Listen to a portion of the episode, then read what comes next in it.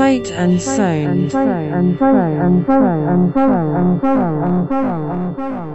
Hey Finn, how you going? Doing pretty good. I'm uh, less confident about my picks than I was last year. I'm ready to decide what best film of the year is. Yeah, uh, it's incredible. We've got quite good mics on. You can't really hear the noise around us, but we are, uh, of course, right now we're walking in to the Civic Theatre in Tam- Tamaki Makaurau, Auckland for uh, the biggest, the most luxurious and only official film awards ceremony of the year.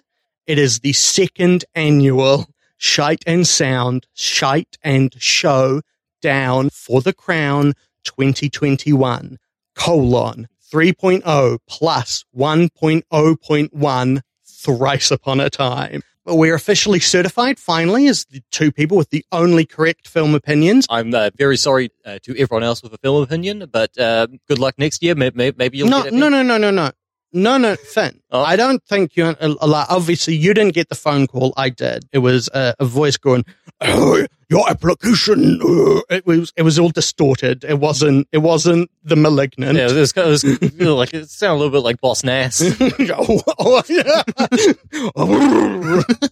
we saw chosen you. No, no, no. It is, it, it is, we can transfer it, but all of film and movies have, have authorized us as the people with the correct opinions on what's Oh, good and right. We, okay. we got a certificate. It's up on our Twitter at, at Shite Sound Pod. Check it out. You can check it. It is there. It's legitimate. it- it's proof. Yeah. so yeah, we're here as as last year. We're going to sit in the audience and watch the awards ceremony uh, play out. Uh, hosted as always by Paddington. God love him. And he's just he's doing some fun kind of like fringe theater stuff where he's he's on the stage just eating a marmalade sandwich and just chat chatting to his friends Yeah. and just just waving to Yeah. people He, he's about to do his classic uh, toothbrushes in the air bit. we should talk about how this is going to roll. We both made lists of our top 20 films of the year, both of which are on social media platform letterboxd.com. The, the number one on the list got 20 points and number 20 got one point. Yeah. Uh, and used that to, to rank them. Yeah, we fed our lists into uh, Deep Blue, Yeah, yeah. which did basic edition. yeah, which neither of us can do because we're in the arts. Yeah. which led us to a, a list of the 16 best films of the year, and they will be facing off in Yeah, a knockout we- bracket. We, we should probably do a disclaimer about some of the films uh, that we haven't been able to see. The New Zealand International Film Festival, uh, the the Auckland leg of that was cancelled Yeah. Early in the year due to uh, uh, due to us being in lockdown. So we didn't get to see a lot of the films that uh, would have made the list. Drive My Car, Memoria. So we will be alternating across this three part extravaganza special. You know it's an extravaganza because we're sitting here in the audience and we're looking at Paddington doing his incredible opening number. What's he doing, Finn? He's doing flips. He, he's He's making humans jump through hoops He- and he's- stand on he's, unspilled uh, balls on their nose. he's climbing up the walls of the Pacific using dustbusters.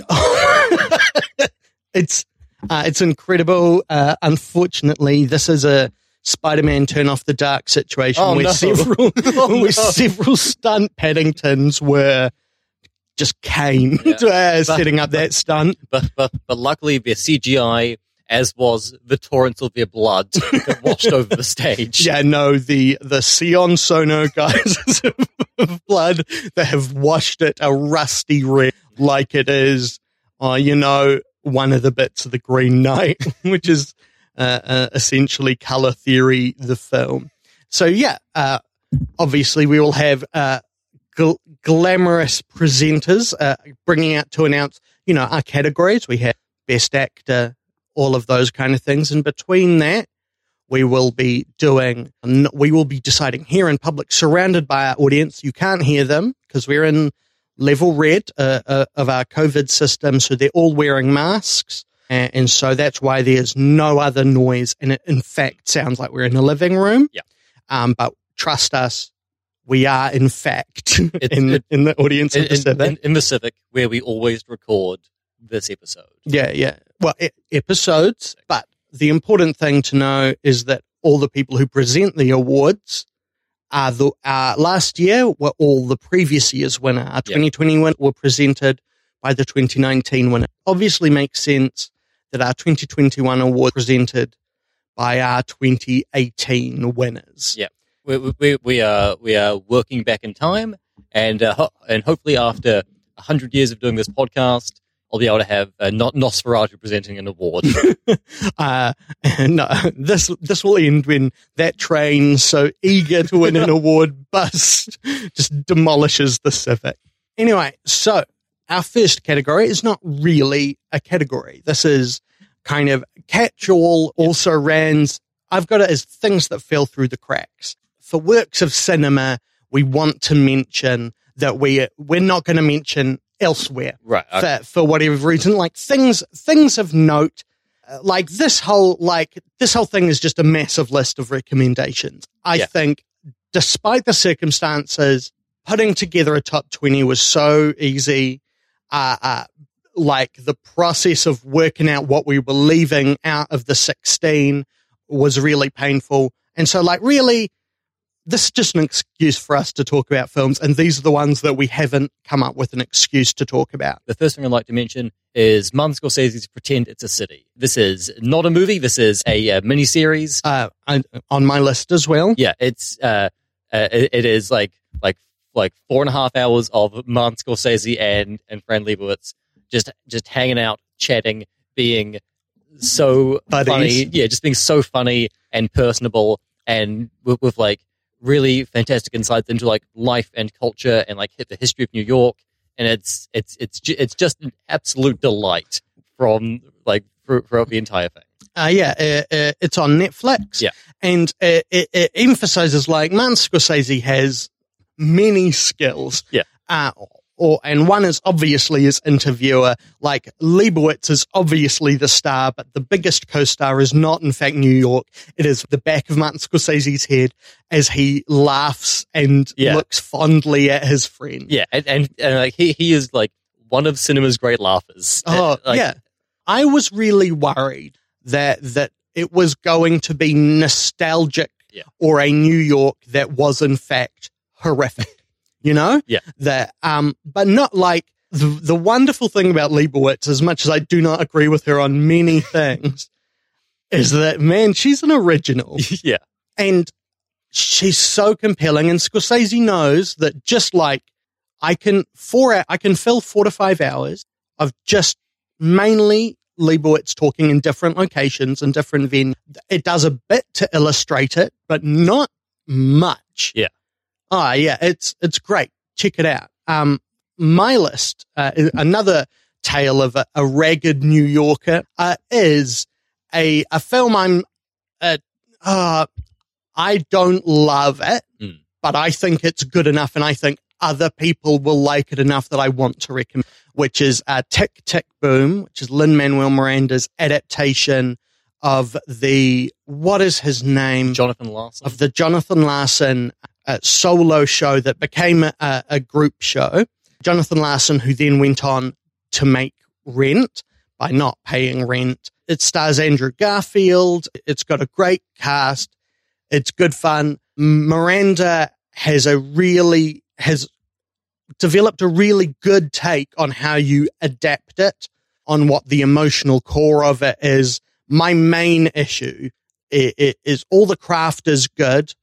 I, I've seen a lot of reviews that are like the problem is, is that Andrew Garfield can't really sing, and the film keeps cutting away from him. I never, I never, it, that never really, really thought about that, and Right. never really landed. For, and like it, it's one of those films where, for me, the problems are ideas in that it is ultimately a pion to a man who is just going around being actually incredibly privileged and whining about people not putting on his musicals, which is like a set of emotions I intimately understand, but would never. It's it, it is it's the musical theater version of someone writing a novel about a novelist who can't write, but every other element is is good. And if that sounds like something you'd like, check it out. uh, next, I'd like to talk about uh, City Hall. I am who I am. It's another four and a half hour long documentary. this is the new film by Frederick Wiseman. It is a four and a half hour long observational documentary about Boston city government. Uh, it has absolutely no right being as as compelling as I as I found it. I in fact sent the most on brand message I've ever sent to anyone uh, earlier this year when one o'clock in the morning. One one day, I, I got a message from someone saying, "Hey, are, are you up? I need to talk." And I said, "Yeah, yeah, I'm I'm I'm currently watching a four and a half hour long documentary about Boston City government, so I'll be awake for a while." Um, And, uh, it's it, it is. Uh, I I've I've read some like if, are like some people I follow on Letterboxd who uh, really uh, kind of didn't vibe with it, and I think that's understandable. I think it like it remains compelling throughout, and it does a really good job of just through images uh, demonstrating how deeply fucked America is. Even in like a supposedly kind of like progressive city like Boston, Yeah. the like power structures are still so entrenched and like it, it is it is so difficult to make changes that there is kind of nothing that can be done in the system we currently live in. And it also has one of the funniest scenes I think in any movie this year, where where, where there is a a, a, uh, a giant gathering of police and they're all getting together to like give each other medals and shit. And uh, because it's like an official like meeting in America, it opens with someone singing the national anthem. There are there are two police officers on stage singing the national anthem, and one of them is, is, is a black woman in her early 30s, and one's like a white dude in his 50s. And their voices are not complimentary at all, and they're, they're like trading off verses. And like that's already one of the funniest songs that's ever been written. And the American national anthem is so just overpoweringly self-serious and and embarrassing. And th- and th- these two people who like don't who like sound completely wrong to be singing it together, singing it is is just beautiful. And then Frederick Wiseman just just holds on a wide for like five minutes of, of, of, them, of them singing the whole song. Yeah. It is so it is so funny. it, it is uh, it it it uh, it was on your list. Yeah. it, wa- it was number nineteen on your list, which put it at twenty first equal on, on on the combined the the absolute list Mm. uh, uh, of of films. Um, my my next one is Borderline Forever, which is a hour and five minute long YouTube video by video game uh, reviewer slash commentator commentator Scott Wozniak under his sobriquet of Scott the Woz, and I bring it up uh, uh, basically because uh, Scott the Woz falls very firmly into the field of uh, a video games YouTuber in that he's a guy in front of a camera being like, so Nintendo did this thing and it makes me mad. And, or, or, so here's my review of Spider-Man. But he manages to consistently do it in a way that is, uh, interesting, entertaining, and, and without ever being, as far as I can tell, shitty. Is like his, all of his work is full of what I assume are cis white men who I presume are straight. And yet he does, oh, it's just, it, it- it shows that you can make that work without being a dick Mm. and without being uh, offensive. A- And I choose Borderline Forever because it's the one that counts the most as a film. If you want a starting point, I would pitch his trilogy. He made a trilogy of videos called The Dark Age of Nintendo, which he assembled into a feature long, feature length thing. Um, uh, but that doesn't count for this year. And yeah, I just want to praise, like, it's good, like, he's good at it. Mm. And he, he's consistently funny. And it's nice to find someone doing essentially a iteration of what PewDiePie invented, but in a way that doesn't fucking, like, that doesn't even fucking suck a little. Yeah, As yeah. far as I can tell. The next movie I want to talk about is The Harder They Fall by Jeymes Samuel. It's a uh, it's a Netflix film. It's a western. It is a black western. All of the primary cast are black. It's got an incredible cast of black character actors. It's got Jonathan Majors, Idris Elba, Regina King, Zazie Beetz, Delroy Lindo, Lakeith Stanfield, Deon Cole, Damon Wayans Jr. Just like bu- bunch of incredible people in this Yeah. movie.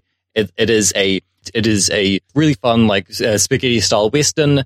Its use of music is incredibly impressive. Like every song in the movie was written and produced by Jeymes Samuel, and what he does because the, the, like the western is the genre of manifest destiny. Mm. Right? It- it is a genre of, of like white people justifying colonialism, and what the Harder They Fall does is it has a soundtrack that is almost entirely built around reggae, and so it, it's it's this it's it's this like classic style western, but but with only reggae music. And one of the like main themes of reggae is is these ideas of like of like black manifest destiny and like a black homeland. Yeah. And I think that is such an incredibly smart choice. And all the music sounds really good. And what a great idea! I, Yeah. I, I have not seen it. Is it is it it's on, the list of films I ashamed I'm ashamed I didn't catch this year. Uh, the the the other two major ones being Passing and Hand of God. Mm. Um, uh, my next one is kind of the almost exactly the opposite of what you just said, in that it deconstructs nothing, but it is a saving throw, which is F9: The Fast Saga. yeah, it's a fun movie. Uh, It's a fun movie, uh, and the reason I want to uh, uh, cast an eye on it, the return of Justin Lin. It, it, it rights the ship. The Return of Sung Kang, Yeah, the the return of Sung Kang with the the, the, sniper the like the, rifle. the single most charismatic person in those movies. A- and and yeah, no, uh, uh, easily a runner up for best reveal of a character with a sniper rifle Absolutely. after uh, RZA and Nobody. Um, but it is it is uh, uh, it's not it's not one of the best entries. But after like F seven felt so clearly like a peak, and Fate of the Furious and Hobbs and Shaw are so clearly a decline Yes. it, it is nice to see Justin Lin going like, no, no, no, you're trying to get realer. The answer is to get more mythic, Mm. to make it about like, uh, uh, Toretto, the brother of Toretto, another god. And Yeah. then like Tyrese's arc is genuinely a character being like, am I in a movie? it's, it, it, it, it's not one of the best films of the year. It, it's great fun. Yeah. Like th- th- th- th- there was almost nothing in any movie this year that has given me as much joy as when I was like two hours into this two and a half hour movie and I said, Am I supposed to go to space in this one? And then like the next scene, Tyrese is like, Hey, what if we went to space? And someone's like, No, that's dumb. I mean, Vin, I mean, Vin Diesel's like, No, we've got to go to space. And then it just cuts to them in space, Hey, basically. A- and the way no, I mean they and the way they get to space is, Is- a they- rocket they- on a car. Yeah, they, they, like- they, they just they strap a giant a, a giant rocket to a car, and it's very it's very clear still has like car windows and a car windshield. It is. It's just a normal car with a rocket It on it. It's it's so funny. yeah, it's such great fun. Uh, what's next on uh, your list of the things that that fell through the cracks? Uh, I'm going to go with another Netflix movie. I'm going to go with Kate, starring uh, starring Mary Elizabeth Winstead. It's a, a very simple, like John Wick clone action movie about a female assassin who gets uh, who who gets poisoned, and she she has like you know like she has like 24 hours to live, and she's got to find out who she's got to find out who poisoned her and get her revenge and stuff. And a lot of fun. I I, I was going to try and see Gunpowder Milkshake and and the Protege as well. I was going to try and see all four of the like major like female driven action movies this year, but I, I I missed those two. I saw Kate and Jolt, Mm. and out of those, I definitely preferred Kate. I, I think that Mary Elizabeth Winstead is. I mean, she she is great in everything, but she's like, Yeah. but like in Birds of Prey, and now this, she's proven herself to be like, like a really good action, like a, a really good like action lead. There, there, there was a scene where she like that does like a, a, a raid on a, on a on a yakuza tea house, which is is it's so much fun. She just fucking wastes a bunch of yakuza dudes. It rules. Uh, It, it's it's super bloody. It's well choreographed. It's fun. next on my list is Boss Level, uh, which uh, is, is good without ever being great. The the Joe Carnahan film starring uh, Grillo, Frank Grillo. Naomi Watts. Yeah, yeah. it's dumb. It's never quite as fun or wild as it wants to be, yeah. but it's never disappointing either because it's it's it's it's a time it's it's Groundhog Day, but Uh, also an action film. Yeah. and and I think like the major thing working against it is that uh, because we live in hell, uh, the lead is written to be a a Deadpool, uh, uh, Yeah. a, a, a a a Ryan what's Reynolds type, and uh, Grillo is not that No. a- and it is unfair that he has to try and be that and and fail. But like, it, it, it's there's lots of good explosions. Check it out. Yeah. My next one is In the Earth, the new Ben Wheatley film. Uh, it, it, it does it, it does have a one nomination on my list, but not not like a major one. It's him making like a uh, it, it- it's him making making a film in, in, the pandemic, kind of like a cult horror and eco horror movie. It's fun. There's lot there's lots of good atmosphere, and also uh, uh, Reece Shearsmith is a uh, was it was a late cut for me for best supporting actor.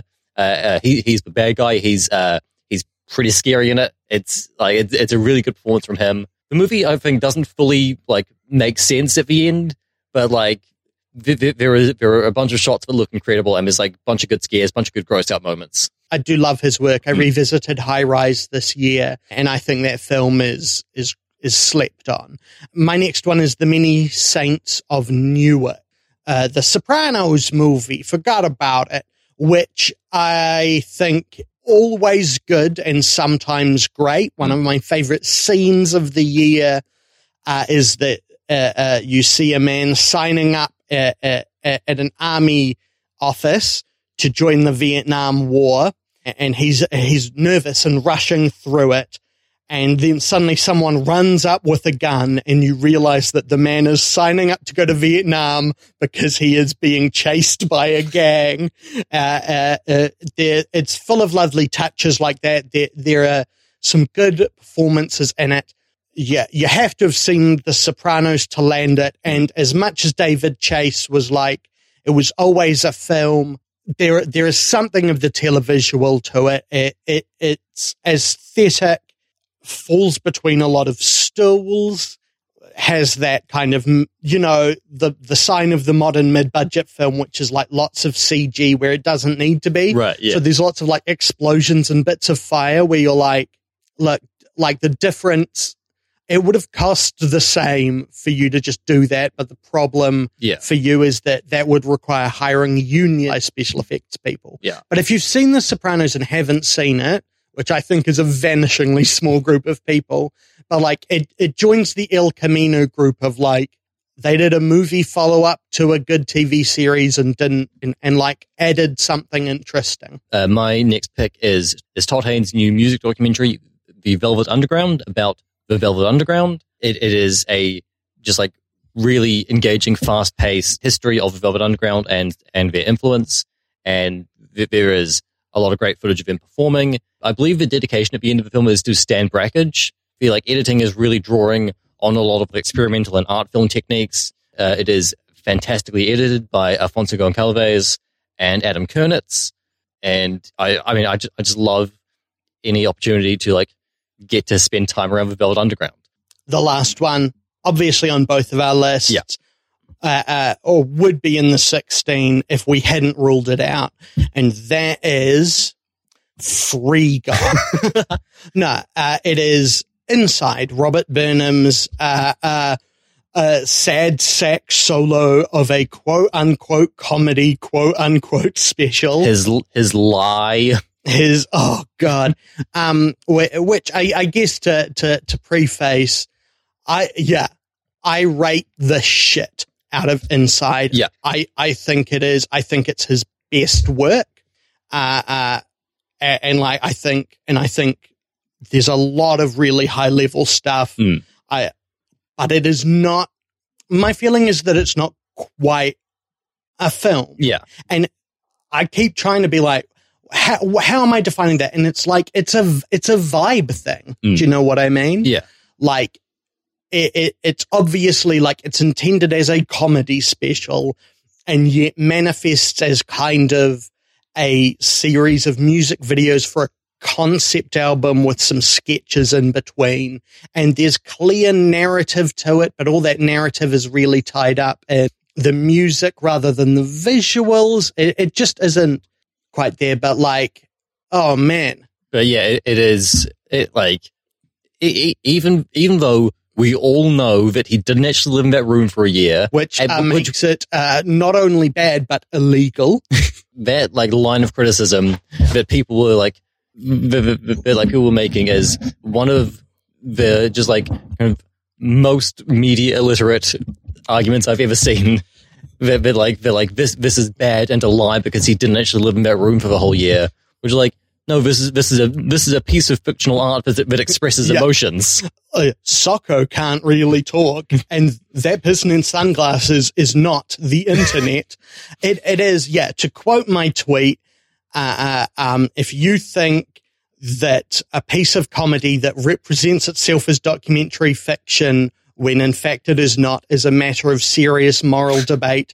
I have terrible news for you about literally every piece of comedy.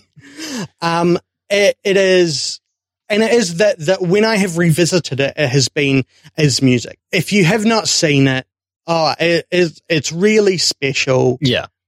And, and, like it is one of the great pieces of art about living in a pandemic. Yeah. And like what it means to try and be a creative person while the entire world is shut down. Well, and, and while being incre- like it's self awareness, and like I, have seen criticism of it of, on like how self aware. Mm. Uh, on, on its self awareness being surface level, because it is always commenting on itself uh, lyrically. And what I think people are missing is how much it is like as an entire text it is uh, engaging hmm. with as a self-reflective act where if you look at it in, in, like the structure of a big proper musical, one of the most boring film takes of the year was people being like, "Oh, have you noticed that uh, Inside's a bit like a musical?" And it's not a bit like a musical, no, but it is like the "I Want" song. You know, when Ariel sings that she wants yeah. to be where the people are, isn't comedy or isn't even is not a song about him. It's white woman's Instagram. The protagonist of the show is, is us trying to have happy lives, mm. and the antagonist is him and the internet trying to control and make it. Yeah, and how he is like how he positions that. Yeah, it's it's great. And yeah, the other thing uh, uh, I want to tell people off about in terms of their takes on insiders. Uh, uh, uh just like uh, they made Tangerine on an iPhone, Bo Burnham made Inside on a four thousand dollar camera. Why aren't you making a film? Because because Bo Burnham also shot it in the guest house of, of his girlfriend who directed Hustlers he has access to incredible resources that, that none of the rest of us have. Uh, and he has directed previous films, yeah. watched people do loads of jobs. He can afford all those expensive lights. He can afford the look of Inside is so beautiful. Mm. And like that deep texture to it comes from him being able to record raw full sensor readout files, which the cost of storing those for a feature especially one as intricate as this, would be 10 times, not, not 10 times, but like multiple times the cost of that character. Mm. Of that of that camera, this is this is a case like Clockwork Orange and like Tangerine, not of someone with with nothing, mm. uh, building uh, building you know, doing, making scrappy film with nothing. If you want that, check out Joel Haver's work on YouTube. Uh, look at his feature films that they uh, uh, I appreciate them more than I like them, but that isn't calling them bad. His mm. shorts are great as well. What it is is people who have r- access to a lot of resource deciding to h- only do the bait, only do as little as they can. Yeah. Um, which is an equally interesting and valid thing, but it's not something you can just do. Uh, the other big thing about Inside uh, for me in the song "All Eyes on Me," he has a like spoken he has a like spoken section in the middle where he describes how he had to quit comedy because it was destroying his mental health, and then just when he decided to start performing again, the entire world shut down. I was like, oh, that's that's exactly what happened to me. I, I, would taken a two year break from stand up comedy because I was having like breakdowns on stage and and, and, and then I, in, in like, in like August, I'd, I'd finally come back and I'd, I'd done, I'd done one gig at the classic and it had gone really well. And I was like excited about comedy again. And then about a week after I did that gig, Auckland went back into lockdown for four months. And, and like, and that, that that's like the context I was watching, uh, I was watching Inside in.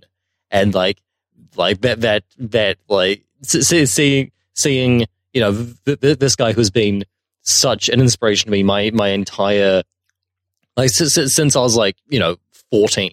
Like see, seeing seeing him going through that exact same thing as me is, is like really really kind of like profound experience for me. Uh, yeah, uh, uh, I, I, And, and and even if it's fake, that doesn't change it. yeah, and as someone who has an incredibly healthy relationship with with comedy, don't read my Twitter. I can't relate to that specifically, but yeah, no. Throughout there, there, it, it's great at capturing some ecstatic truths Yeah. inside. Check it out. So now it's our first showdown, uh, and I'm going to be like, this one is tough. They are all tough Uh, yeah, but like this one is one that I look at and go, this could be the final for me, uh, uh, uh, at least. Uh, and so the way we're going to play these is that we will start with, with a vote. Uh, and, and if there's a clear answer, uh, we will say goodbye to the loser and Mm. discuss it. And, and if there is a tie, we will attempt to persuade each other. Yeah. And once we have a winner, we will mourn the loser as, as a chance to talk about it. This is Thomas Vinterberg's Another Round versus Celine Sciamma's Petite Maman Drunk Dad versus Little Mum. Okay, so let's, we'll do our vote. One, two, three. Petite Maman. Yeah, it is like, I mean, Another Round is, is, uh, the, the story of a group of four friends who are teachers who are kind of stuck. yeah. They're all like in or approaching middle age. They feel like they've not had the careers or the lives that they've wanted to. One of them reads a study suggesting that humans' brains are working optimally when they're a little bit drunk. Yeah, And so- zero point zero five percent drunk. Yeah, and so Our blood alcohol level. Yeah, and, and and yeah, and so these friends decide that they're going to try and stay a little bit drunk for an entire uh, for, for like an entire semester of school. Which is it's a high school they teach at. Yeah, yeah, a- as it has very different effects on all four of them. Yeah. pretty much. It's a fantastic movie. Like Vinterberg is, I, I saw uh, I saw another round uh, uh, and and The Hunt both for the first time on the same day, and like that that's a hell of a day. Yeah, And this was all of my nominations at the beginning of the year, and they they have all kind of fallen off uh, over the course of the year. My like main problem with connecting with this film is I hate alcohol. yeah, I hate, yeah. I, I hate being around it. Yeah. I hate I hate drunk people. Like and and like I I I know that this film is like has a like much more complicated relationship to alcohol than is presented in the first thirty minutes. Yeah. but like I like it's it's still just like not enjoyable for me. Well, and and and it is. Man, I knew you were going to say that, uh, a- and uh, uh, I I disagree. Yeah. Uh, um, but uh, it, yeah, no, it it is uh, one of the things I like the most about it is that this is not a narrative about either how alcohol is good or how alcohol is bad. Yeah. Um, uh, it is about how alcohol amplifies people uh, uh, to to both good and ill, and it is like it ruins some of those men's lives. It improves some in some ways. Like it, it is full of these interesting kind of um, moral moments that that dare you to judge the characters. Yeah. one of their students is very nervous in an exam, and so uh, one of them is like, "Just get a little drunk before the exam," and you're like, and, and in the brain you're like, "Oh man, of course!" Like this is a fucking hideous thing to do. You wouldn't go to your student and be like, "Get drunk." This is going to end Yeah. terribly. But no, it, works perfectly. He passes the exam, and I can. And like, I like that as a way to explore like the moral of the situation Yeah, and like what what the hunt shows us is that like Vinterberg is real good at when he wants to make something clear, he will make it clear. Yeah. Like I think the success of the hunt uh, is in how hard it works to make clear that this is a situation of false accusation. That the hunters, Mads Mikkelsen, is falsely accused of of hurting, of sexually assaulting a child, um, and yet he works very deftly but very hard to make clear that a he didn't do it. Uh, uh, B, the child isn't a monster for lying. Yeah.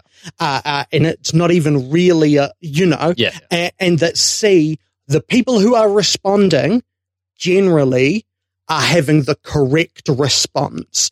It is almost a comedy of errors. There is no, it, that, cause that could so easily be a film that is about like, oh, it's cancel culture's gone mad. Yeah. But, but it's absolutely not. And so, Like, it, it could be that film that, that, like that Roman Polanski made a few years ago. It was called like J'accuse. yeah.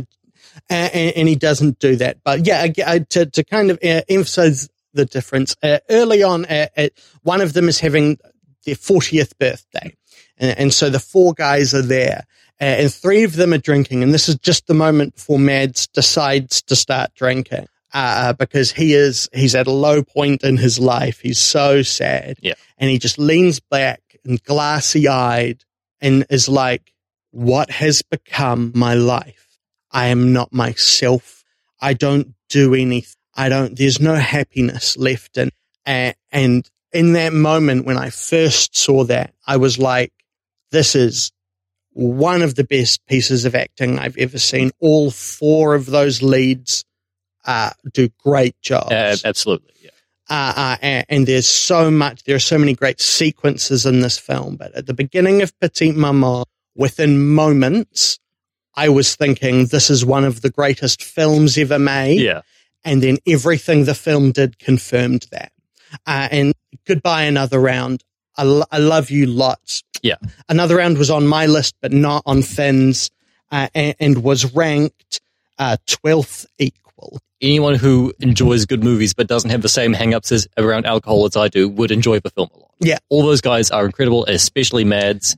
Is shot by a Sturla Brandth Grøvlen, who is just an astounding cinematographer. It, it is it is a beautiful looking film in every way. But like also like the point I would make before we move on is like I was so ready when I noticed it wasn't on your list. I was ready for you to be like, and and this is just this is not take this as it is given Yeah. lightly. Well, I was ready for you to be like, but no, but like this, just it's all just about how being drunk is great. Yeah, no, I, is I, uh, yeah, I, I, I absolutely don't believe that. yeah, a- and and but like I could see how people could take a reading of that, and like the fact that you, as someone who, if if you had the Infinity Gauntlet, you would snap your fingers and get rid of intoxicants, So yeah, which is okay. I uh, I mean, you, you just don't no, please don't. But we're different people. Um, I, I I think only speaks to the power of the film. yeah, yeah. It, it, it's it's a it's a film that it's a film that I like rather than love. There is a, uh really fantastic review of, of it on Letterboxd by a really smart film writer called Stephen Gillespie, who's a guy who's also a teacher. He has a fantastic review of the film about how he, he believes it, it is more about teaching than alcohol. I, I would like to rewatch it with, with, with that in mind. Uh, yes, and and it is also yeah, it's it's great. So we move on to our first category award. This is best fight slash dance sequence. Uh, presenting for for my award here is my 2018 winner. Oh look, it's Henry Cavill reloading his arms Oh, good one. the bathroom fight from Mission Impossible Fall Out of a Helicopter is here. And here are my nominees. My nominees are Godzilla versus Kong on and under the ships in, let me check my notes here. Godzilla versus Kong. The anesthetized fight in Gunpowder Milkshake. There is a fight where uh, she loses the use of her arms and has to kill some guys, and it is uh, full of yeah, uh, Gunpowder Milkshake is a film that I like rather than love, Hmm. but I really li- like it. Whips it. It, it its aesthetic choices are strong in Hmm. doing like neon bubblegum noir. Uh, check it out, uh, uh, uh, everyone, especially. And I could have picked. This was me there are like three fights I Yeah. could have put here. Um, I, I didn't want to repeat myself. The Inception dance in In the Heights, when they dance up the walls of a building, I think that film will forever be in the shadow of West Side Story. yeah. I think somewhat unfairly so. I think they're pretty equal. Uh, and I think I do. Uh, I, there, I think there are some each of, I think there are some things in the Heights does better than West Side Story. Yeah. I think there are some and more things West Side Story does better uh, than in the Heights. But I, I do think it is also a little troubling that the one that focuses on white people is the one that is getting a lot of praise, and the one that focuses on uh, Latinx people, well, Puerto Ricans, Mm. who they fall under Latinx, right? I- yeah. yeah. I, I just anyway, I, I don't, I don't, I don't know. Um, eh, eh, I, I just it has. It feels like John M. Chu has been watching the last thirty years of cinema and being like, I can't wait to shoot a scene in a musical like this scene Yeah, yeah. and, and I wish he had the resource, the kind of resource you only get when you're Steven Spielberg to be able to be like, no, no, no, today we are shooting this dance scene, but we're only, we're doing it in a one. Mm. Uh, uh, and because producers would be like, no, no, no, because then we might not get anything today. And when you're Steven Spielberg, you can be like, uh, hi, can I introduce you to my friend Jaws? You know? Um, uh, Yeah. Nick, Well, yeah, I, I was listening to to uh, to uh, I was listening to Steven Spielberg on, on, on, the on the Directors Guild of America podcast this morning, where, where he was talking about how like in, in the like lead up to the uh, he had like four, four, four and a half months of shooting, but before that there was four and a half months of rehearsals. Yeah. and like that, and like that's how you get the film that good. Yeah, and but do you know how you get four and a half months of rehearsals? Do you know how you get that? By being Steven Spielberg. Yeah, yeah. Yeah, That's not a diss. That is just like you can't be angrier in the Heights because John M. Chu doesn't have. Do you know what I'm sure, saying? sure, yeah, Uh, uh, uh, uh, reversing time, Superman knitting himself back together at the end of Zack Snyder's Justice League. yeah. I uh, I have not really put a cap on how many nominees, but like check out our episode on that. That bit rips. The final Monster Hunt and Monster Hunter. I like Paul W S Anderson makes a certain kind of film, and that kind of film is distinctly not good. uh, uh, is shite. Yeah. but he's so good at it. He's so good at working with Mia. Like, if you like that kind of film, you like Monster Hunter, and that that fight is cool Right. like obvious this was a major contender for winner but uh, the bus fight in nobody Uh, yeah, that's on my list as well. it is what a oh just check it out go to twitter i've recut it to the song nobody by mitski um, a lot of great like again this was the nobody spot the ending fight in that is great i'm so glad we live in a world where john wick is a genre yes, and so we can just have Bob Odenkirk, John Wick. Uh, nobody is uh, uh, um, was was on our list. Uh, it, it was very close. It was number sixteen. Um, it was yeah three films away from getting into the sixteen, and uh, uh, it was only on your list. But that's because I'm a coward. Yeah. Um, yeah, like Bob Odenkirk is like really, really fucking good in Nobody, and he, and he Yeah. like he does he does a fantastic job in the fights. The fights are so bloody and so like gnarly. It's it- yeah, and but also so like oh fuck yeah, Yeah, yeah. like yeah. Like we saw Nobody to get from the theater, Yeah. and there were like a bunch of points where we both just looked at each other like, yeah, uh, the helmet fight uh, in the Suicide Squad. The Suicide Yeah. Squad, the the good superhero film of the year. The fight entirely reflected in Peacemaker's helmet. Uh, it, it's boring to talk about superhero films, but like uh, the Suicide Squad do, is, do, is good. is good and entertaining, and how far James Gunn pushes the satire of the character of the Peacemaker, Yeah. especially with it being John Cena, uh, is real cool. Uh, the gun keep away dance in West Side Story. Absolutely. Ag- again, I, I, I could have put fucking anything from West Side yeah, Story yeah, like, here. that- that- yeah, like that's not the West Side Story that I picked, but I had a short list of like four different West Side Story sequences. Yeah. Uh, I, yesterday, I watched the original West Side Story, and I read the Wikipedia page of, of the like Broadway show. Yeah.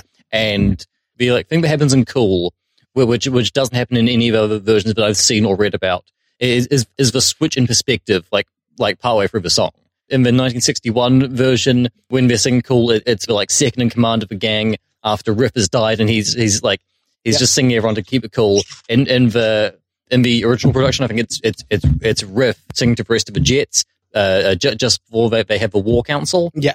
but like in this, it, it starts with Ansel Elgort being being sort of being like sort sort of the aggressor, and and and he he's singing he's he's trying to get he, he's trying to get Riff and, and the rest of the Jets to like to to to to like reconsider to like reconsider using the gun and like violence. He has the gun and he's keeping away from them. And then halfway through the fucking song, riff gets begun, and now and now he is the one singing uh, and t- t- tell and, tell and telling telling Tony to be cool. And I, I think I think that is such a smart move. I love that a lot. Yeah, e every time the film, with, with the exception of putting "I am I'm so pretty" after uh, the the killings, which is was the in the original original intention. It's Yeah. often moved earlier, but the point of that song is irony. Yeah. uh, uh, I love that. Everything I loved about West Side Story, which we're going to talk about it a few more times, uh, uh, is a film I both love and also really bounce off uh, uh, for reasons we'll talk about. But like it, it, it is it is the things he changes that I I like. Yeah. Um. Uh, but my winner is the whole first half of Titane. Titane, uh, possibly the most controversial uh, uh, uh, film not on our list, not counting the people on Reddit who are complaining that we don't have films on the list that we can't have seen, uh, that, that have not come out here yet. Yeah, would love to put Memoria on Yep. the list uh, or, or, or drive my car. Uh, Titane, uh, as someone who, f- uh, well, Titane is technically on the list. It's, it's 22nd equal, that, which is the bottom. Mm. Um, but, uh, I, I went back to Raw, uh, uh, uh, which, uh, which is, uh, I want to call her Emily Ducournau, but that's Julia. Julia Ducournau, uh, her, her debut, which is I, uh, a fucking home run. Yeah. That, that film is incredible. And the thing that film has going for it is that it, uh, uh, every bit of it is like vital and expanding on the previous moment. Yeah, a- and, like it, it's a movie I saw like once, like three years ago. Yeah. and there are still so many scenes and images which are burned into my brain. Uh, and like, and as as much as I wanted to love Titane, like I cannot really say the same thing about Titane. I, I, I, I think like the, the, the opening in the car leading to the car crash, then her arriving at the car show, dancing on the car, flirting in the shower, being followed by the guy, stabbing him in the head, meeting up with the girl, trying, trying to kill her. These are not spoilers. This is like the setup of the film. Yeah, go- Um, and, and, and then like the, the, the, the like yakety sax. Oh, I've murdered you. Oh, another witness has come. I, I, that to me is possibly the greatest run of 15 to 30 minutes of cinema of, of the year. I, I, I think it's doing really interesting, dynamic stuff. I think it's Yeah. beautiful. I, and I, I was just really disappointed with where the plot goes after that point. Yeah. On, on, in both terms of like what it is doing thematically, I think it becomes quite pat. I think it becomes quite obvious. And also, I, as, as we will discuss going forward, it's, it's going to show up a couple more times, at least on my end. Uh, I, I have real issues with how, how Ducournau treats some of its body horror. But like, if I, I, I came so close to trying to talk you into being like, what if we have the, the opening of Titane as a film on the list? Do you know what I mean? Yeah, yeah. because it feels to me like the first race in Speed Racer, one of those bits of cinema I'm just going to keep hitting again and again. Yeah. Who, who's coming out to present to you? Who's Paddington welcoming onto the Oh. stage? L- limping out, battered, bloody, bruised, uh, staples in their faces, uh, limbs broken. It's Iko Uwais and Joe Taslim from the final fight of The Night Comes For Us. uh, my nominations for uh, uh, Best uh, Fight or Dance Sequence is uh, G Officer Krupke from West Side Story, Mm. where they're all in the, all in the police station Uh, uh, just like just like fantastic physical comedy. Uh, I love everything everyone's doing in that. Such a great song. I, I, I really prefer the staging of that to to the staging in the 1961 version, and I I prefer the place it has in the narrative. I also love that the like lead into that musical number is a trans man uh, punching a cop in the face. I agree with everything you just said. That's maybe my favorite song from the musical. Yeah. Uh, uh, but leads to my like political issue with Right. West Side Story i- is that, that Tony Kushner, who, who, who wrote the screenplay for Spielberg, who, uh, wrote Angels in America, Mm. which is uh incredible. Like he he know like he engages with politics and he Yeah. obviously forefronts the politics in a lot of this. Yeah. And, and the way it leans into uh, uh, the politics is like the first thing we see the Jets doing is graffitiing a Puerto Rican flag. Yeah. Where a lot of weight is put on the fact that like the crime that put Tony in jail was beating up an Egyptian person. It was an act of, of racial hate. Yeah. The, the, the, the, like the racist subtext that's really there, but it is, this is a gang of racists versus Puerto Ricans and explicitly so. Yes. And so, and the thing with like G. Oscar Krupke it is that it is asking us to look at these, look at these lovely scoundrels. like th- that, that that's that's what I think like Spielberg does. But like I I I I personally think like Spielberg and Kushner like handle the like tone shifts of the movie really well. Here are these kids who are like actually violent hooligans, but also you're going to enjoy watching them sing and dance. That that stuff for me plays really well, and s- stuff that's like as funny and like as charming as G Officer Krupke just makes the like the real harsh stuff in the back half of the movie kind of hit harder. uh, I, I, I think, oh, I don't know, like Hmm. in, in, uh, in the specific case, and I, and I think because obviously it's a Jets heavy film Yeah. over, over the Sharks and, and that ends up that the Sharks end up being narratively the aggressors Hmm. against the racists. And I think, I not, I just think you should have given it to the Sharks. I think the, the scene exactly the same, but it's not the Jets, it's the Sharks. Yeah. And so then it becomes about racial profiling. And it, like, Yeah. do you know what I'm yeah, saying? yeah, no, like, it- yeah. I, I, and because yeah, it's it's great. I just kept being, and I absolutely like they are so intentionally being like, look at these racists, and we're going to kind of poison the well. You will love and hate them. Yeah. and it's just that I, for me, that like the twist of lemon in that wound never really lands, and Right. that is because uh, uh, the villain is still a shark. You know. Anyway, sorry. I would give G Officer to the Sharks, and I would make Riff's death unsympathetic. Right. And like, I think those two things would go a long way towards kind of evening it out. To me, Bernardo is clearly the antagonist of the film. And, Sure, and, sure. and, and they have done stuff to, to soften it. And, and, and I think that's really good and Yeah. interesting. But like, they, they needed for us, we need to hate Riff more. But it's like, Sure. it is, it's just a, it's just a personal thing. Anyway, sorry. Um, my uh, my second nomination is Escaping the Police Station in Malignant. Oh, Uh, you you told Ooh, me then you got to watch ooh. Malignant. Uh, this is your shit. yeah. And I watched Malignant, and for, for the first like thirty minutes, I was like, oh, okay. No, well, But then the reveal in Malignant, which I'm going to get to in a, like in a couple in a couple of things, is like one of my favorite moments of the year. yeah, And and like when those action scenes start happening, yeah, it's just beautiful nonsense horror action cinema and like yeah and, and that scene of, of the like of the like black trench coated backwards monster fighting fighting out through the police station is like it is Mwah. it is so funny it's so thrilling it is so Yeah. gross uh, I lo- loved loved every second of it I have Malignant elsewhere, Yeah. and it's arbitrary that I, I didn't nominate it. But like, a- as much as I am, I, I appreciate the fact that they made a film that seems like the fake film a sitcom character Yeah. is in in in the nineties. Uh, I more than I enjoy it. But like, it gets it so right. It has such a personality Yeah. to it. It has such a sense of weirdness and fun.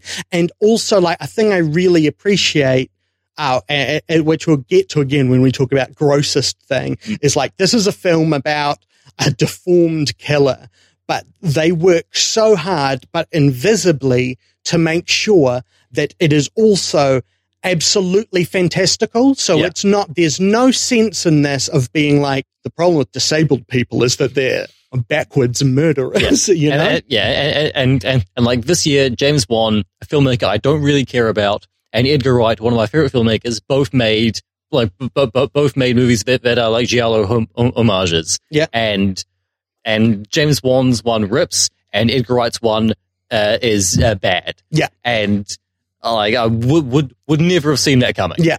but uh, yeah, uh, M- Malignant Police Station, uh, incredible. Good Uh, my- shit. My next nomination is The Last Duel in The Last Duel. Yeah. Uh, goes hard. They beat the shit out of each other. Uh, Matt Damon plays a violent thug incredibly well. It gets nice and gross. I love how dirty and gritty and bloody uh, Ridley Scott makes it. Uh, yeah, I have. I, I realize I didn't say this. All of my categories, I have excluded uh, films that are in the knockout bracket Yeah. on the policy of talking about more stuff. But also, I looked down that list of 16 films and was like, I could pick a bit from each of those for any of these categories. Let's talk about other stuff. Yeah. But like, yeah, like in, in a world where I didn't have that rule, it would hard to not have the last duel as a winner. Yeah, like uh, it is like it, it- it's it's called the last duel. It starts with the lead up to it. Then you have two hours and twenty minutes of film, which is all which is three times people being like. Oh, I'm not. Oh, we're friends. Oh, I don't like you. Let's duel. And then again, and you're like, this duel, what's it going to be? This duel Fucking- better be good. and then it is it is like it is brutal and surprising and Yeah. energetic and horrifying. and and, and like also I, I I watched Ridley Scott's first film, uh, The Duelist, th- this year, which is also a movie about like dumb French like mi- military aristocracy people ruining their lives through like through like idiotic duels about, about their, their own personal sense of honor. And like this is something Ridley has been has has been interested in for like 50 years now. I love that he like went back to the well and did something totally different with it. It's uh, great. Uh, my my next nomination is The Bus Fight and Nobody. Uh, and then, uh, um, uh, uh, then, then my final nomination is is Mads on the Pier in another round, uh, dancing Yeah. uh, with, with the kids. Yeah. um, um, uh, Mads Mikkelsen is an incredible dancer. He, he he was a gymnast before he before he became an actor, and he he he just moves so incredibly, and like and and he he is just one of he, he is one of those people like like like like like Orson Welles or Isabella Adjani, where just like you, when they're on a movie screen, you cannot not watch them. He, Yeah. he is he is a beautiful, compelling, like like graceful man, and sit and seeing, seeing him dance around that, that like release of of like of of like emotion and joy is is so is so wonderful. Well, and, and that that it comes from because like one of the joys of Mads is that like obviously he's incredibly charismatic, one of the most beautiful things in the world, Yeah. eh, but also that every time I see a new performance from him, it's different. Yeah. Um, even if he's playing shades in the same thing, like there, he has no right to have put as much thought and energy into his performance in Chaos Walking, for example, as anything yeah, else. yeah. W- Which is a movie I, I like. I considered giving him a best actor nomination, well, just just just because, like, even though that's a bad movie, I think he's super fun at it, Um, and he wears some great uh, McCabe and Mrs. Miller coats. and, and, and the thing you see in another round is like boring man. It's like this Yeah. boring man in this boring life. And so that dance comes at the uh, end. Of, it's just this man just exploding out of all of his repression. And Yeah. it, it's, yeah, it's, it's, it's beautiful. a million other things I could have picked from from West Side Story or or or from No Time to Die. My my my my winner is Malignant. That that's just, that's just that's just that's some of the most fun I've had watching a movie this year, Yeah. and no, and I'm gonna I'm going to I'm going to watch that scene so many more times. Yeah, uh, it's, it's great stuff. Okay, round two of our knockouts. We're in documentary corner. Uh, this is the one place that I that I twiddled with proper lo- lo- knock, knockout math. So we had our two docos facing each other. They're both docos about events. We have James and Isey, a, a New Zealand documentary about the build up to uh, a woman's hundredth birthday party. Yeah. She's now 102. My favorite thing in all, the most fear I've had in a film. What, what, what, was it was going to end with with, with, with like uh, uh, Isaac Cross like Yeah, yeah, yeah, yeah. yeah. The, because the end of the not, film, not 1919 to 2020. Yeah, yeah. uh, is that the end of the film is is uh, James, who is her son, who looks after her. He also uh, uh, he's credited as production designer. He he he. He, he's, he's got a writing credit. Uh, so he's a real author of the film, as well as Florian Habicht, who's one of New Zealand's great filmmakers. He made Spookers, Love Story, Kaikohe De- Demolition. Uh, they're all really interesting kind of art films, uh, semi docos, things like that to check out. But yeah, no, it ends uh, uh, with uh, James going up to to uh, Cape Reinga Mm, yeah, yeah. uh, to look at the waves where our spirits leave the earth, uh, um, and, and all these beautiful shots. It's a beautiful um, uh, of the rolling sea, and I kept being like, "But this is the perfect moment because the film is clearly almost over for the title." Isey died Yeah. on the blah, but no, she's still, um, and then finding out that she's still alive. I mean, you know, she's 102. um, and the other film uh, is is about the Harlem Cultural Festival. Yeah. Uh, uh, It was a, uh music and culture festival that, took place in Harlem in the same summer as as Woodstock. 1969. Yeah. yeah. and uh, uh, Woodstock became, you know, th- th- th- this this this like this like international phenomenon, and movies were released about it, and and, and Yeah. it became seen as like this like defining event of the '60s. And th- th- this, you know, th- this happened at the same time, bringing like well, like four hundred thousand people to to to a park in Harlem over Yeah. several months, and and like but but and it was it was all professionally filmed, but no one could ever find a distributor for for, for the film. Let's do. Let's let's vote. One, two, three. Summer, of Soul. Uh, like again, these are two five star films. Uh, Well, I, I, I personally am not super hot on James and I. Oh no, I, I, I, Yeah. I like for me, Yeah, these yeah. are two five star films. I, I, Summer of Soul, just by speaking to slightly bigger things, uh, uh, and, and just being slightly more artful, uh, edges it for me. Mm. But, but that was, but that was a painful choice. Yeah. So yeah, why not, uh, uh, introduce us to James and Isey? Yeah, it's, it's, it's a guy arranging his, his, his mum's centenary. Yeah. I- Isey Cross is a Maori woman. She was born in 1919 and has like lived her entire life in Northland, in, in the, in North New Zealand. Her son James lives with her. He's been living with her for like 30 years now as, as her, as her like live-in caretaker. And in the like week leading up to her 100th birthday, this documentarian Florian Habicht uh, come, comes up to Northland and like spends the week with them, filming them as they kind of like go around, go about their daily life on, on, on their farm and like going into town and running errands, trying trying to get the party ready. And it ends with this big party, this big celebration of this incredible life, and then the scene of James going up to Cape Reinga. I liked it. Yeah, it, it, it was. uh, You hadn't seen it. Yeah. you saw it because it was on my list. Personally, I I, I think that like Isey is incredible. She, Oh, she yeah. is she she is so charming. She is so charismatic. She- What a talent! yeah, she right? she's she's amazing. I didn't connect that hard with James, and like halfway through the movie, you kind of realize, oh, this dude's like kind of nuts, in, in in like a way that I didn't like find super enjoyable to watch. He's wearing traditional like Maori ceremonial clothing, you know, doing lots of chanting and, like, and singing lots of waiata. Mhm. And there's a scene where he's like praying over over a, over a cow that he's just had to put down and stuff. And it, it, it, it seems like he's speaking to Reo, but also it feels kind of off. There's, there's something like slightly off about it. Yeah, And then about at, at at about half an hour, uh, there, there- there's a sit down with, with, with, with James, Isey, and Florian, and, and he's asking he asks Isey about her religious views, and he moves over to, to he moves over to James, and he asks and he starts talking to James about it, and and James starts talking about how he's like a shaman and a high priest, but he doesn't say of what, and and then. And, and then uh, uh, he starts talking about how, how he has th- th- these like certain gifts that were like passed down to him by his ancestors, and and and and and, and, and Florian says, "So is, is that why you is that why you is, is that why you chose to learn te reo uh, because because of his gifts?" And he says, "Oh, I haven't learned anything. Every- Everything just sort of comes naturally to me." And Florian pushes him a bit more on it, and and he's like, "People think I'm talking in Maori or or or in Hawaiian or, or Native American, but no, I'm I'm I'm talking an older language. I'm talking I'm talking the language of."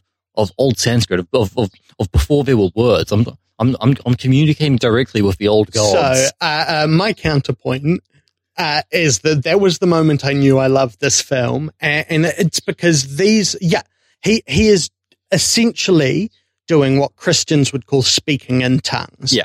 and that scene also reveals how much of an outsider Isey has been. Uh, they have a very fraught relationship with their iwi, Mm. which for our international listeners is kind of like tribe as a term, Yeah. but is is more complicated than that. Uh, uh, I am. It is being reductive. I don't want to go into more depth. Yeah, yeah. But anyway, uh, um, and, and their their relationships with family, and but then that it built, and so it was about these two as outsiders Mm. to me, as like weirdos, if you will. Yeah. And I was like, yeah, who there are things I really bounce off about both of them, Hmm. and things I really love whiskey every day. Great. Um, but that it's still built to at the end, there is this big party where everyone comes and everyone celebrates Isey. For me, it is a film about how the importance of community i- is, is not about purity or sanity or logic. It is about being together with other people, even if you're not always on the, on the same team Sure. Yeah. uh, and it is these these two people who have had very difficult lives and, and responded to them in uh, illogical ways, yeah. uh, ways that to me seem illogical, but that they are still loved, and I love that as as a feeling. And like the the most emotional I've gotten recently was was when looking for images to, to put together for the episode artwork for this episode. Um, there are more images. Uh, there are lots of images from the premiere right here at the Civic. And seeing this fucking spangly car with Isey outside of it, uh, and uh, a kapa haka group welcoming her, someone laying down the challenge for her to, to go in Yeah. there and, and being just surrounded by thousands of people, then just this massive cinema of people, a hundred percent full Mm. of people here to celebrate these two made me very emotional. Right. And, yeah. and like, that's what I think the magic of this film is. I think, I think Hayek do, does a great job of, uh, uh, uh, of trusting us to care about these people, not judging them. But I also, but yeah, they're, they're, goodbye, James Knightsey. I, I do love you. Check it out. If you can, I hope Yeah. it's available Uh, internationally. it, it's it's on the uh, documentary streaming service DocPlay. oh yeah. So and I think that might just be like New Zealand and Australia. Yeah, n- uh, n- New Zealand Film has its own, st- like the Yeah. Film Commission has its own streaming service that it's available through, and I hope that's available internationally. Um, it's great. It's like ninety minutes. Yeah. And now our next category, it's best one scene asterisk performance. We're kind of stretching this. It's things that feel like a one scene performance, yeah. you know. Um, but Finn, So to uh, to present one scene performances as my winner from 2018, he's stumbling out with that knife still in his head. It's Macon Blair from Hold the Dark. okay, He, yeah, he's, yeah. he's in a movie like, Yeah. like five minutes, and then and then Alexander, then Alexander Skarsgård fucking stabs him right in the head. Oh, what a what a what a gnarly movie! Uh, and so uh, the uh, my uh, five nominees. This was a real tough category for, for me this year. I, I had to cut like four things last night. Uh, uh, so yeah, so my uh, my my my nominees are Tyler Perry and Those Who Wish Me Dead.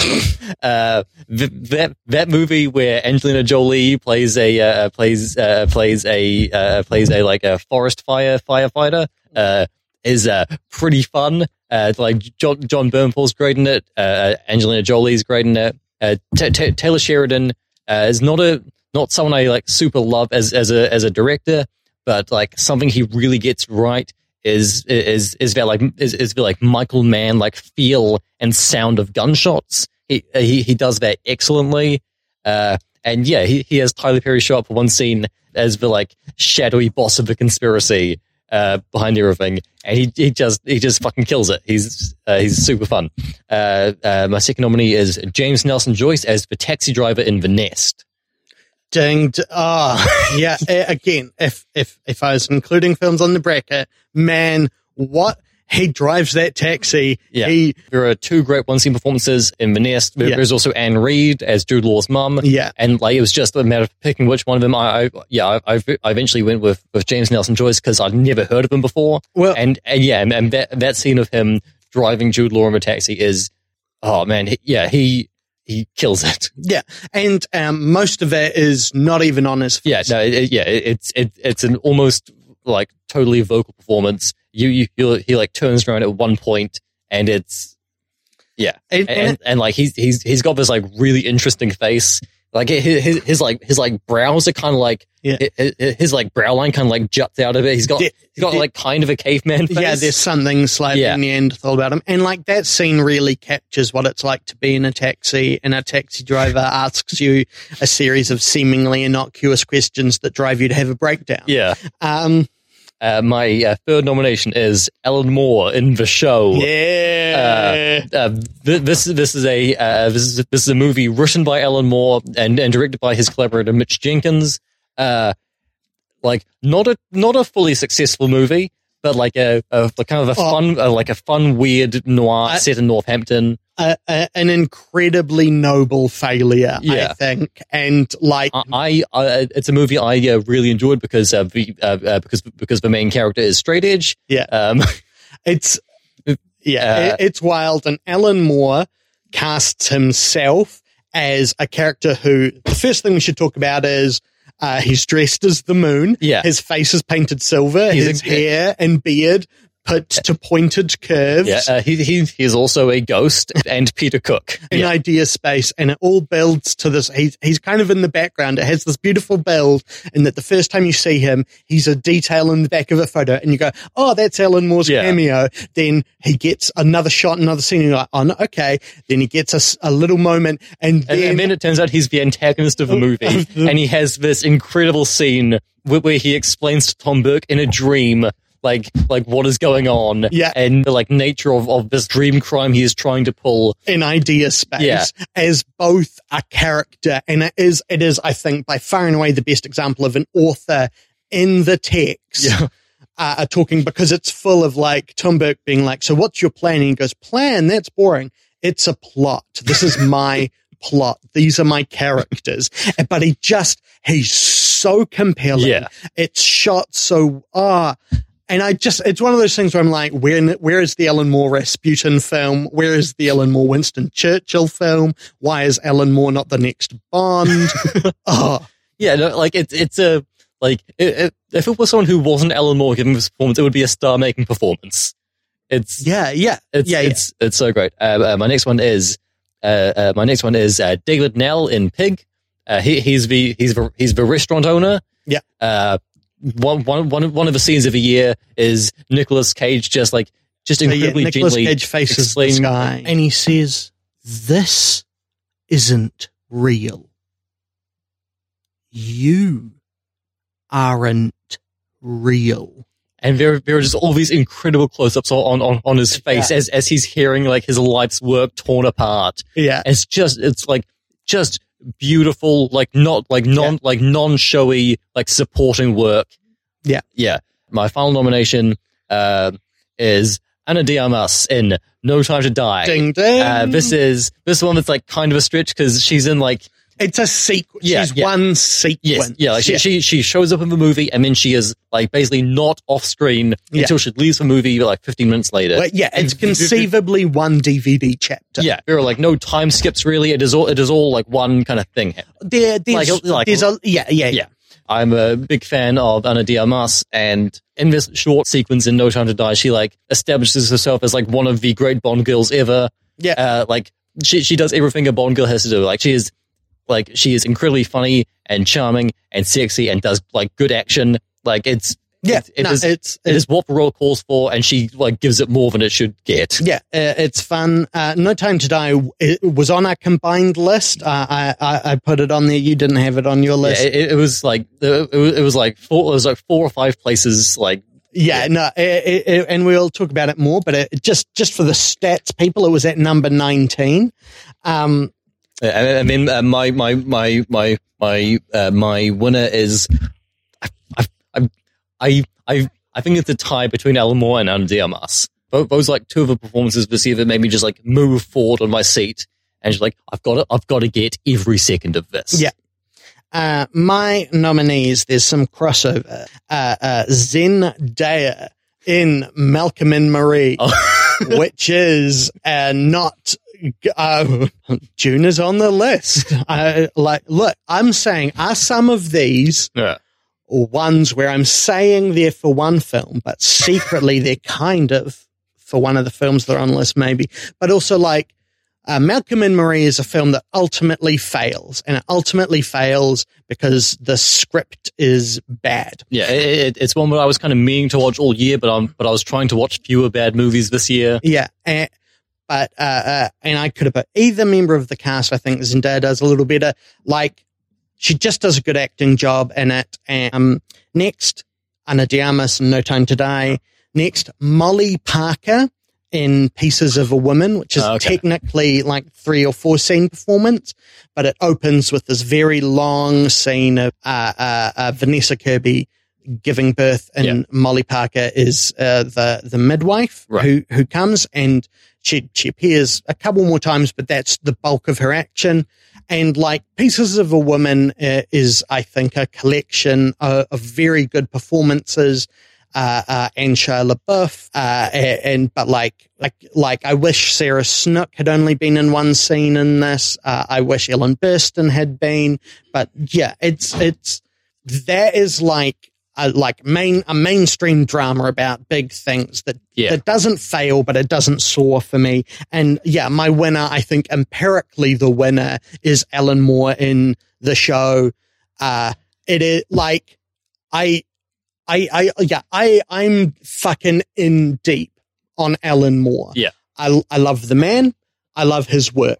The way he thinks about his work and, and the world and idea space is incredibly important to me personally. Like me saying that that watching Gertrude and then Possession was a major psychic event, uh, and like that happening to me Yeah. doesn't happen without knowing Alan Moore. I like I I think maybe gun to my head that From Hell is the best book or work of fiction ever. Okay. It's certainly the best comic. Uh, like, uh, and uh, the, the the next on the list is also Alan Moore, you know, and so on. Yeah. Uh, and it- so I was ready to like this. I was ready to be kind of entertained by it. But that he and I, when he started going, going on about idea space, I was like, okay, cool. So you've put yourself in your film to t- to talk about your thoughts. Yeah. And then as I realized that, that what he has done, because like Alan Moore's trick that so many people have made more successful careers of is looking at a thing and going like, but what are the implications of this? And it, this is Alan Moore looking at his whole body of work and going, what are the implications of this? And he goes like, oh, I'm the bad guy. And then he does that. Yeah. It's so, ah, I mean, like, yeah, watch the show. It's not good. And I'll, we'll talk about why later, but it is like, it's never not interesting. Yeah. And all, all of its problems are like irritations rather than mistakes. Yeah. So next elimination, heat number three we have uh, two uh, uh, visionary auteurs uh, uh, taking their aesthetics to the the the the ultimate extreme, and in one case, it is uh, borderline silent movie minimalism in David Lowery's The Green Knight, and the other being like. Uh, you know what I'm gonna fucking do? I'm just gonna make a magazine, but it's a film. It, it is two hours of the most incredible showing off. Yeah. Which is our Wes Anderson's The French Dispatch of the Liberty, Kansas Evening Sun. So, three, two, one. The Green Knight. State- Ah, I like, This one really can go either way for me, but I I, I, I knew you were going to pick the French Dispatch, so I picked the Green yeah, Knight. okay. So, like, here, here is the thing. Yeah. Uh, uh, I, uh, the friend, the Green Knight was not on my list Hmm. because, uh, uh, I was saving it for myself as a treat because I knew I would like it. Yeah. Uh, and then I just kept putting it off. And, and so I got to watch it for the first time last night because you placed it so it ended up in the bracket. And I was so right to keep it as a treat. I have been open on this podcast about my feelings about Dev Patel Yes. and that David Lowery was like, I know what a good concept for a film is. Dev Patel for two hours in countryside. I'm like, yeah. And then my second lead is Alicia Vikander, who I guess is all right to look at too. And like exploring Arthurian myth, which I have obviously a name based relationship Yeah, with. yeah. It's nice to see Sean Harris playing my son. Um, and it is so beautiful. And I, I, I appreciate, I loved being in it and luxuriating in it. Yeah. And I got it. But watching the Fresh, French Dispatch for me, and this is so context, because it was one of the first films I saw after we got out of lockdown. yeah, same. Uh, and, and to me, that film is Wes Anderson going, all right, fuck it. Do you know what's cool? Jeffrey Wright's voice. Yes. Tilda Swinton talking about, like, how good is painting? Do you know how blue Sa- Saoirse Ronan's Oh, eyes are? Man, you know when you have a meal and it means the world to you? And like, the revolutionary vigor of students and how it drives them. These things are so cool. And like, I just through the whole thing, my heart kept swelling and swelling. And I just kept being like, I just was so happy to be alive. yeah. I left the French dispatch wanting to be like, I need to kiss my partner. I need to appreciate the good things again. And like one of those good things is, is the Green Knight.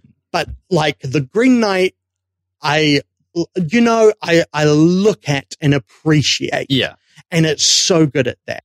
But like, I felt the French Dispatch in in a way that like I kind of haven't a Wes Anderson film since Royal Tenenbaums, Right. and yeah. like I probably think Budapest is his best, but that's just because I think making such a good puzzle box. Yeah. I yeah, that is my argument why it should be the French Dispatch. I, I, think, I, I think I'm putting it below the Green Knight because I, I watched all of Wes Anderson's films this year except for uh, except for Bottle Rocket, and I, I, think this is like his like fifth best movie. Whereas like I've seen one other David Lowery movie, that's The Old Man and the Gun, which I liked a lot, but I think the, the Green Knight is the best David Lowery thing I've seen. I I love every single thing that is happening in the French Dispatch, but also it like th- th- th- there is kind of an element of it which which kind of feels like Wes Anderson is just showing off, and like it's incredible showing off. Every moment of that film, from the lighting to the filming to like how people are, pre- are placed in the frame to the editing, every single moment of it looks exquisite. There are moments of it that I that I'd say like got that I'd say like got to me emotionally, but but like my my my appreciation of the film is more like aesthetic th- than it like creating any really like strong feelings in me. I got the feeling from that of like looking at an incredible painting rather than like watching a movie that moved me. I yeah, But like the Green Knight has one of my favorite opening shots in a film this year. Camera's like moving through that hall. I mean, Dev Patel, the, the crown floats down onto his head. Yeah. I mean, his body like bursts into flames. it's it's great. the like final montage of, of where Gawain's life goes Mm. is astounding to me. I, I also love Dev Patel and like and like just see, seeing him play th th th- this like Arthurian knight as well as he plays David Copperfield is Yeah, is yeah just one of those things. Like fuck you, you don't get to, you don't yeah. you're not allowed to do that. It's like reading a dril tweet. And you're like nah, you're, Yeah. you're too you're too good at this. And great to see Ralph Ineson Yeah. back, presumably uh, in some kind of horrific chattel slavery situation with A24. Yeah, he is amazing. Everyone. like Everyone like in Sh- it. Sh- Sh- Sean Harris as King Arthur is one of my favorite performances of the Yeah. year, and just like the the, the like the like sense of like of like brokenness and decay you get like just from his voice and his physicality. That's my boy. beautiful. Yeah. I, But like I I have no problem with either of these songs going. I, I like, here is the thing. Mm. Uh, I, I, there is for me five to 10 minutes too much just walking through fields. Right. It, it, it, it, it never loses me.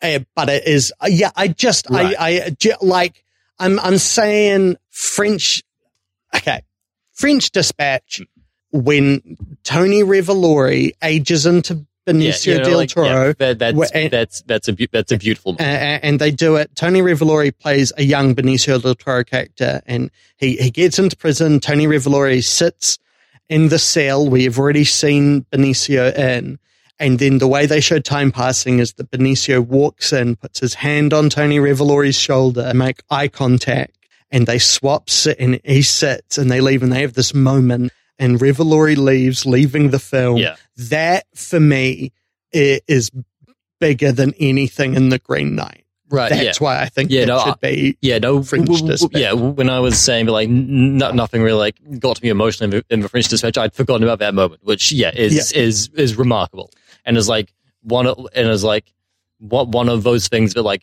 does put the lie to the idea that Wes, that Wes Anderson is just this like this like cold puppet master. That is that is such a like thoughtful and human moment. So is that you saying it's okay that the French Dispatch? Sure. That point about about it showing how much of a lie Wes Anderson not being emotional is is, is a big part of the film for me. Yeah. Tell us about the Green Knight. So the Green Knight, directed by David Lowery, starring Dev Patel and a bunch of other hot people, Yeah. is an adaptation of, of like ancient uh, uh, British uh, like a folk story of Gawain and the Green Knight. Uh, it's about a cocksure young knight of King Arthur's Round Table uh, who, on Christmas Day, is challenged to a game by a, a tree man, basically. Yeah. and a, gr- a Green Knight. a Green. Knight. This Green Knight uh, uh, r- ri- rides into the hall at Camelot and basically says, uh, "Hey, I want to play a game. Any one of your knights uh, can get up, can challenge me. They they get one blow with a sword or an axe or whatever. They can do whatever they want on the condition that in one year's time, next Christmas, they will come to my chapel, and I will deliver the same blow back to them." And Gawain, who is played by by Dev Patel, is doesn't take life too seriously. Is, is kind of a flake. Not not yet even a knight. Yeah. Uh, uh, like uh, introductory character beat is is Sean Harris as King Arthur being like, uh, come hang out with us. I know I've kept you away for a while. Yeah, Sean Harris, as, as king says to him, "Tell me a story of, of yourself." And he says, "You know, I, I have I have nothing to tell." It's a film of such beautiful minimalism. Lowery ha- has really begun to specialize in doing the most with as little as possible. And it was like the moment when I was like, oh, this film is more than just an excuse for me to look at the incredible angles of this man's very talented face was how in that conversation it starts with, with, with, with the king being like, I'm sorry we have been absent. You know, I, I was too proud. And they both have incredibly glassy eyes, full of pent up emotion. And the way he cuts between the two of them in that is like all the backstory you need. Yeah, Like, like you get so much of this world, you get so much of the setup, uh, uh, from, from incidental details. This, this film trusts its audience and, um, builds something really interesting that, that works both whether you don't know the story or whether you do. And because what you do, it, it, it subverts parts of the story from minor details of ma- moving it from New Year's Eve to Christmas, uh, to adding St. Winifred into it. Gawain. He decides this will be the like thing that, that like makes his name. Is is is he will is he he will take on the Green Knight's challenge. So uh, so King Arthur hands him Excalibur, and he, he's holding this he is holding this legendary sword for Yeah. the first time. And You know, I taught him that when Yeah. he was a little kid. I was like, you share Excalibur. It, it- you know, instead of just like giving the knight like a scratch on his face or like you know a whack on the arm or whatever, he uh, uh, he cuts his head off, and and you know he thinks to himself, "Ah, I've done it. I've- Got I beat the game." Yeah. But then the knight uh, pick, uh, picks his head up off the ground, What? uh, walks to his horse, and uh, says, One year hence. And you're like, David, stop doing more than I could with a thousand words than you can with three. I hate you. And Yeah. also, have you seen what David Lowery looks like? "Yeah, yeah." He looks like Max Payne from Max Payne 3. Anyway, keep going. Yeah, yeah. And so th- then, then the rest of the film is a year passes and Gawain has to go out Uh, he, he has a to go to. brief year. Yeah. Oh, it's full of great, beautiful intertitles. Oh yeah, yeah. I love cinema. Yeah, and he has to go on. He has to go out on the quest, and you know, the whole thing is kind of about like, is is is he is he man enough to do what has to be done? Yeah. Is is he going to honor this commitment that he's made, or is he going to fucking chicken out of it like like it seems like he will? The adventure that he goes on is like actually feels like mythic in, in a way that a lot of movies about myths these days do not. Yeah, what a good point. I had not considered that, but yeah, no, it, it, it has the elliptical, Yeah, like there is this constant sense, like the joy of the Hobbit, right? In, in that it is the small journey where you keep touching on these things that speak to such a bigger world. yes, yeah, He meets uh, Barry Keoghan. Uh, love to see Barry Yeah. Keoghan. Uh, uh, uh, and Barry Keoghan, it's just this random rapscallion, you know, who turns out to be a thief, but it is just the giants. Oh, yeah, yeah. God. yeah. There, there, there's a scene where he meets some giants, which is like, like cle clearly it's not done on the sort of budget that you'd want if you're going to have someone interacting with giants. But like, it, it is, but like, the, the like way they depict the giants is is like so interesting and works really well for the film, and and like you you get like like it, it, it does a really good job at like showing how big they are. It is easy to show things being big. It is it is hard to make things feel like they are big, and and th- and this does a great job of that. Yeah, and yeah, and and and and then like it ends with a like ten minute long montage, which is just which is just beautiful and so sad and just like really speaks to the, the, the, this this like sense of, of of like loss and decay that is like that is like per, that is like permeating the whole film. the the thing that I really love in this film that's not any of the things you just said, but like bouncing off what you talked about, the giants, is that like this is it's not a cheap film, but they didn't have a huge budget. Yeah. But what what Lowery has built, again, based on minimalism, based on very sparse frames, there's a lot of people surrounded by darkness or sky or or sky or or trees in this way that feels so deliberate where you like we'll talk about the opposite of this when you get to Dune, but where you're like, yeah, like the the giants are, are executed in an odd way, Yeah. but they are executed in a way that is absolutely commensurate with the rest of the film, Mm. and so where you're not, there's no bit of it where you're like, if if if you were like, uh, if he could have had five more million dollars to make, you know, uh, giants, Yeah. you'd kind of need to adjust everything else. Yeah. Uh, and Yeah. I, I just think it's it's incredibly, uh, yes, smart and sumptuous, and like And th- th- th- th- th- looks there's, a so scene where he's underwater and all the lighting is red, and like I love oh, like go, go, so go, good. going back to James Bond and that that that, that like one shot in Aquaman where where they're diving down into the trench and it's like just lit by the flare. Yeah. I, I love I, I fucking love red lighting underwater. That shit always gets me. also, there's a magic cum belt. it, it is so hard for things to feel mythic, Yeah, and this absolutely does. Uh, so congratulations to it. I, uh, I- I love you. Uh, I love you, the Green Knight. Uh, and the Green Knight was number ten on the assembled list for the, for our stats heads. Our next category. Oh, coming out on stage, it's a pregnant woman. Uh, she's here to announce the gnarliest or grossest scene. That's right. It's the pregnant woman from Climax. Uh, uh, anyway, who something happens. Anyway, uh, here are my nominees.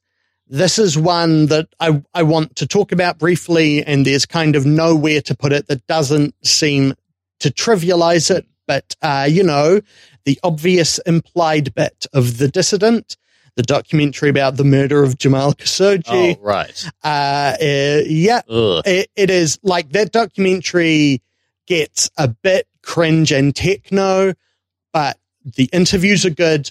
It it is even handed in a in a way and teaches you more about the situation, makes you despair at the state of the world. The tumor surgery in Yeah. old. That's great. Yeah, when uh, Vicky Krieps uh, got a tumor. Yeah. Luckily, Rufus Sewell's a surgeon, but when you're when time is speeding up for you, you gotta when you can't cut someone open for surgery because it keeps healing, so they gotta hold it open and oh, oh my, breaking the face in Titane, Um, yeah. which is pretty gnarly and kind of like uh, uh, to continue our serialized mini podcast on Titane. Yeah, I th- like the biggest thing I bounce off apart f- uh, uh, in terms of like the horror of it, Hmm. it is that it locates a lot of its body horror through the second half uh, in in with clear parallels and clear evocations of transition Yeah. uh, of, of gender transition Yeah, like, yeah, like the, the the the scene of like oh, of, of a woman like destroying her face is like is like has like very clear parallels to to, to like facial, Facial masculine facial masculinization, masculinization surgeries. uh, there's a lot of binding Yeah. i don't think she's a TERF No, it just too readily decides that the images of transition can be become easily images of body horror in the same film where a woman fucks a car. And that, do you know what I'm saying? Yeah, and it is, it is, it, anyway, uh, but my winner is the hand replacement in Candyman. Uh, just this long bit where, you know, someone's lost a hand and so he gets big old hook shoved up in there. Eh, ooh, it is. Yeah, it's bracing. Who's coming out to to present your nominees? in uh, we've got three people coming out for mine because I had a tie. So we've got uh oh what what's that?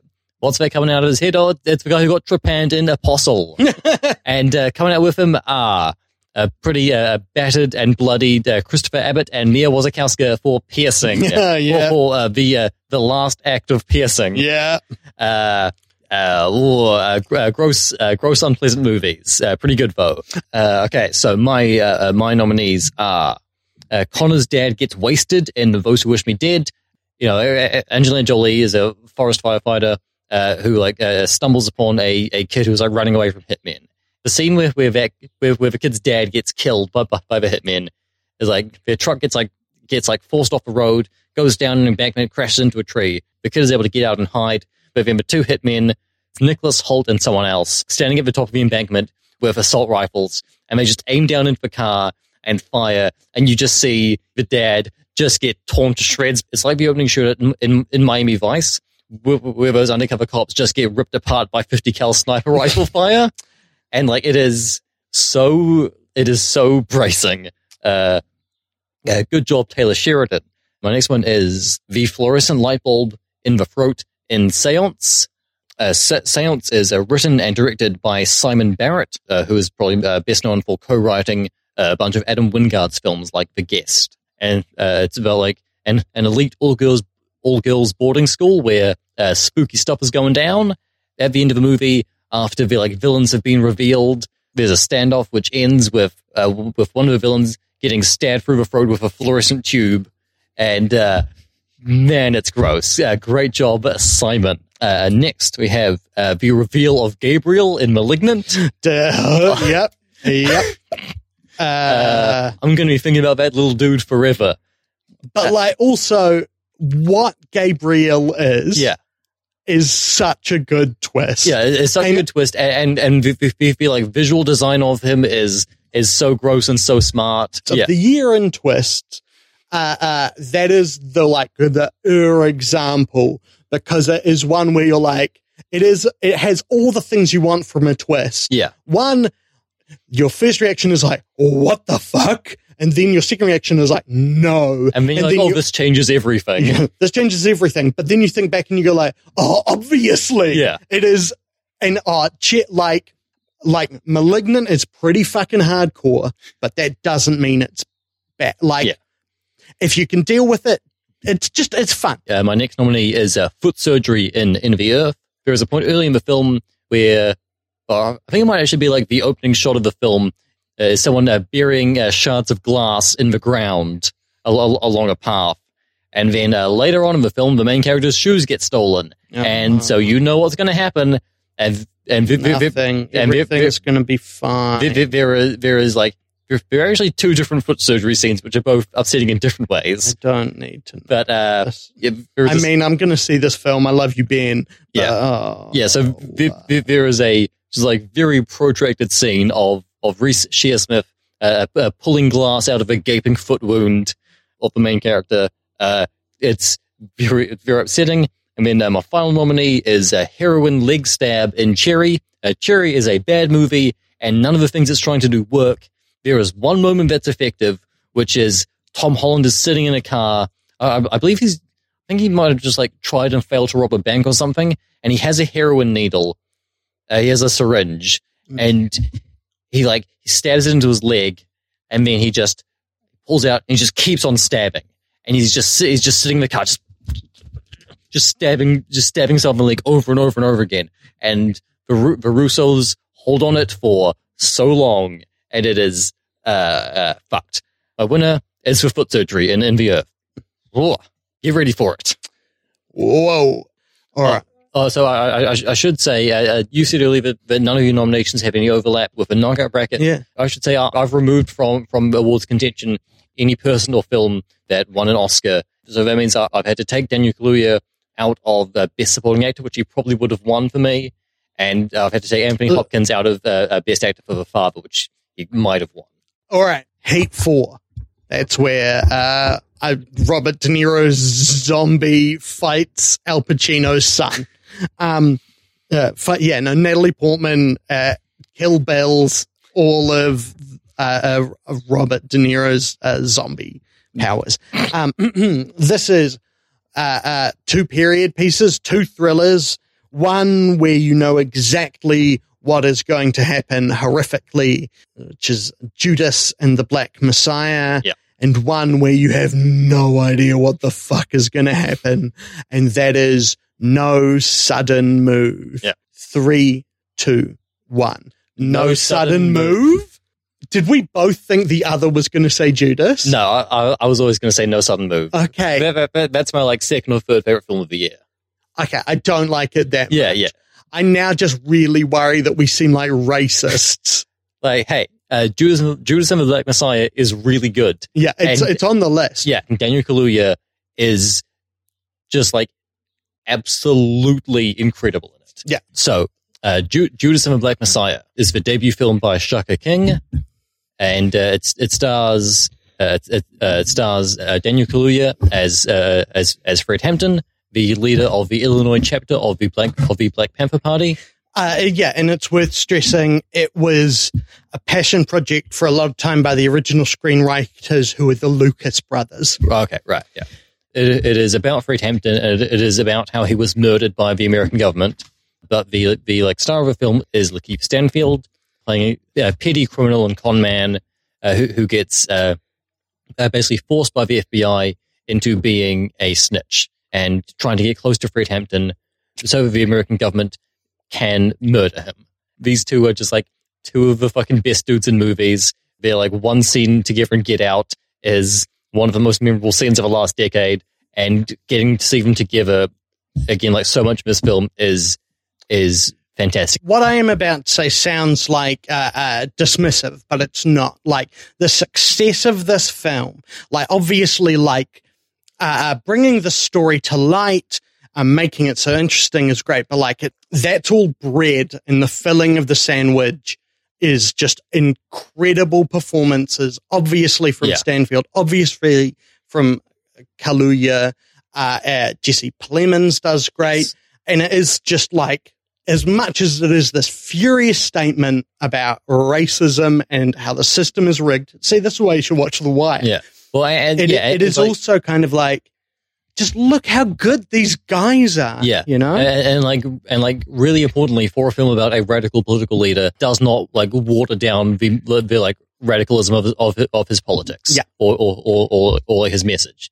Judas and the Black Messiah is a really really good film, like especially impressive as a first film. Seeing Kaluuya do something totally different again, like well, like, like uh, this is this is totally different than Get Out. It is completely different than Widows, which like which are like two of the like my favorite performances of, of the last decade. but it, it, it, and they are also like the thing to stress about both those guys is that they have come out of the gate with some of the best runs of just being like, look at my fame. Yeah, like they have both with just the most incredible ease gone from like Lakeith Stanfield goes from being troubled kid to boy genius detective to man whose brain has been replaced to man who is sorry to bother you Oh yeah, uh, yeah. uh, uh, to an ox in BoJack Horseman, and Daniel Kaluuya goes from being Posh Kenneth in Skins to uh, to, to being on to being on one episode of Doctor Who. yeah, trapped on a on a bus on an alien planet. But like, and then like, of course, fucking get out. But then that turn in Widows, yeah, and while also just doing like an all-time great job of being the friend in Black Panther. Yeah. You know, being Starscream. And it and it, we are so lucky to to be in a time where they don't just have to play thugs. yeah. Uh, uh, and, and like racism is not solved, but like it it is a blessing that this that we get to be alive when films like this get to be made Yeah. and be done so well. in in like a lot of movies that get made, uh, uh, especially at like major studios these days, like like what what like what counts as a movie star these days is not like up to the quality that like movie stars kind of used to have to be like in, ter- in terms of like charisma and like screen presence. But but like these are two of the fucking guys who are like as good as anyone has been. It's a really like grim, upsetting movie, but but like It, like is- it, it never like it Yeah. holds the weight, but it never wallows. Yeah. uh, it, it it it has a strong point of view, but never feels didactic. It it is clear eyed but complex. Yeah, a- a- and and like and like if, if every scene where where Daniel Kaluuya as Fred Hampton is giving a talk or like delivering a speech is is just like something something like has to be seen to be believed. Judas and the Black Messiah, I love you. All right, so Paddington bringing to the stage. Oh, he's done a little fall, but don't worry, his duffel coat has airbags sewn into it. Paddington is bringing out. Uh, best cinematography. yes, he is bringing out Dong Jinsong, David Chizallet, and Yao Hung-i for Long Day's Journey into Night. Uh, and uh, my nominees are Robert Yeoman for The French Dispatch, Claire Mathon for Petite Maman, Edward Grau for Passing, Greig Fraser for Dune, and Sean Price Williams for Zeros and Ones.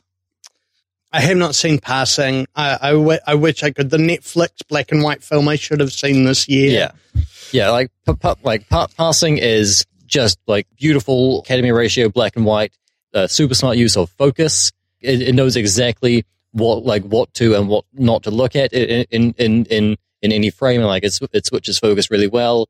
Uh, lot lot lots of lots of beautiful close ups. Always finding like interesting and like and like unconventional ways ways to like frame things that give you a good sense of of, of character. It's a really good one. I mean, like uh, Gr- Greig Greig Fraser for for Dune. You like What, yeah. that? That's that's what blockbusters should look like. Yeah. Uh, Yeah, yeah. and, and Uh, another thing like like Green Knight, where like he really just nails scale, which is what you have to do for Dune. Yeah. And I don't know if I've ever seen things look bigger in a movie than in Dune. It, it is just an absolute triumph of that. Well, and it manages to feel both. Oh, this is such a boring statement, but like fantastical and alter, and but like absolutely real. Yeah. Yeah. You're like, uh, and and this is not to say that Villeneuve's interpretation of Dune should be the uh, the the sole text. Far from it. Like, I love, I love that we have Lynch's take. I love Yeah. that we have a bit of Giger's take. Yeah. Uh, and I love that we have the Sci-Fi Channel's take. But like, whenever you're within Villeneuve's Dune and you're looking at it, you're like, oh yeah, that's what it looks like. You know, when the Yeah. ornithopter's wings start flapping, you're like, oh yes, of course. Yeah. Claire Mathon for Petite Maman. Uh, just like, just like, abs- absolutely beautiful and like incredibly like simple, but, but, but like, but like effective cinematography. It's all like shot outside in natural light pretty much. Yeah. And even interior scenes are usually lit by natural light from outside Yeah. coming in. Like that, that, that is such a like lovely and gentle movie and, and such like lovely and gentle cinematography but, Yeah. but, but like but like holds the weight of, of like all, all of like all of the sadness that is that is that is like going on that is like going on beneath the surface. Yeah, it's a it's a tiny miracle. Uh, Sean Price Williams for ones and zeros. I wanted to give this the win. It, looks crazy Yeah. in a wonderful way. Like I've watched Michael Mann's Black Hat four times this year. Zeros and ones is like late period like mood piece Ferrara being being like oh, I'm I'm gonna I'm gonna outdo that. Another film like shot during the pandemic is like all on on the like dark empty streets of Rome, uh, and it is just Ethan Hawke walking around with a fucking ponytail, getting into situations that uh, are kind of about espionage and kind of don't make any sense. It is this like handheld digital, the like level of noise in the images is so is so extreme. it looks like it's snowing. Yeah, and uh, like one of the only movies this year where where I've just been like astounded by how something looked. You're like, oh, you can make a movie that looks like that. That is crazy. Uh, yeah, I, I, Zeros and ones tied for last, twenty second equal uh, on on our list of all, of all the films. absolutely love the look of zeros and ones, but the winner has to be Robert Yeoman for for French Dispatch. Yeah. as I said earlier, it's some of the most incredible showing off you, you'll you'll ever see. One of the things this movie does all the time is like switching between black and white and color or changing aspect ratios.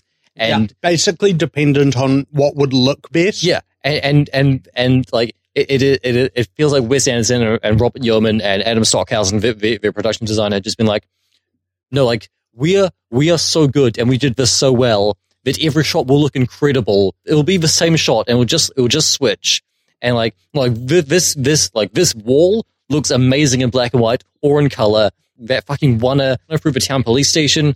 There, there is a uh, really fantastic like three thousand word piece uh, j- uh, just about that one on uh, Vulture, I think. Even beyond showing off, like it has effect. Like Yeah, yeah. uh, uh, when when all the art people arrive to see Benicio's great work, and, and it, we've been in this black and white Academy ratio for so long, and then they see it, and it's suddenly bright color widescreen. Yeah. Like it, it, it's doing like they're showing off, but they're doing more than that. Yeah. they're like part of the showing off is like, look how perfect this is. Like it kind of feels silly to have this be any other way as insane and eclectic as it is, you know? Yeah. Which Really. is my argument for the whole film, really. Yeah, seeing all of Wes Anderson's films this year, Robert Yeoman is like one of those dudes who was like who was just, who was not going to be forgotten about. Like, Mm, the, the- like he, he the like work he's been doing in for the past like twenty something years is so pristine, but like so full of character. I love to watch anything he shoots. Coming out to present my winner, uh, my winner from 2018 is Benjamin Loeb for Mandy, of Oh, course. My nominees are S- Stefan Fontaine for Ammonite, John Schwartzman for The Little Things, Michael Burgess for Malignant, Ruben Impens for Titane. But my winner, I love to give it to the little guy, Janusz Kaminski for West Side Story. Yeah. Man, That like shot as both gangs arrive at the rumble, doors slide up, and, and you see you, you see their shadows inter, Yeah. intermingling. when Tony and Maria meet for the first time under the pillars, and there are like 50 lens flares filming this beautiful grid and fr- ah, beautiful opening. One uh just, like sets up everything. This is the neighborhood. It is going to be destroyed. Thi- like this is what's left of it. This is what these people are fighting over.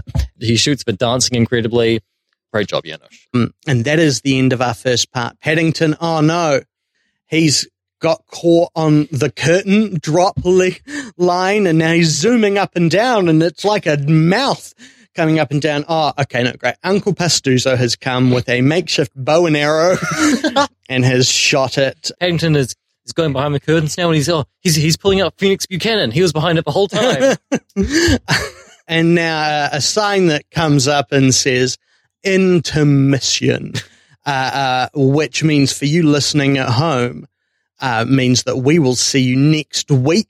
Hey, Finn. Yeah. Where can people find you online? who gives a shit you can find the show on Twitter at Shite Sound Pod we're, do, we're doing a lot of stuff on Twitter uh, at, at the moment Yeah, we're trying to way, do it. way, We're- way more than usual We're we're we're running the these. Uh, well, no, like we should. Yeah. Uh, get out, engage, uh, uh, engage with Shite Sound Pod. yeah Uh, uh, my Doing- goal doing for good stuff for for for 2022 is to uh, get people to listen to this show, Or you can email us at shitesoundpod at gmail.com. why not check out our website? It's at shiteandsound.com. If you like what I do, I'm on Twitter and Instagram as Youtha Lives. I have a currently dormant but soon to rise again newsletter called The Dean's List. That's at bit.ly slash Youtha Lives. I have two other podcasts. One is a relationship podcast called The Slow Path, and the other is a eerie audio drama anthology called The Witching Hours. What are we doing next week, Finn? Talking about more films. Yep. Uh, our theme song is The Nux. By Kazam Blam. You can check him out in The Power of a Dog. And- it's shouted at by Benedict Cumberbatch. and uh, uh, and Bandcamp. Uh, uh, uh, hey, if Yeah. you like the show, why not tell your friends? And if you disagree with us, why not tweet at us? But do remember, we have been officially certified. We will mostly be reminding you that we we've got the seal. also, we're people with feelings. Sometimes. Uh, I'm working so hard to change that about you. I don't want you to be a person anymore. Yeah. Movies are good. Especially the ones we talked about this episode. Go watch 'em. them.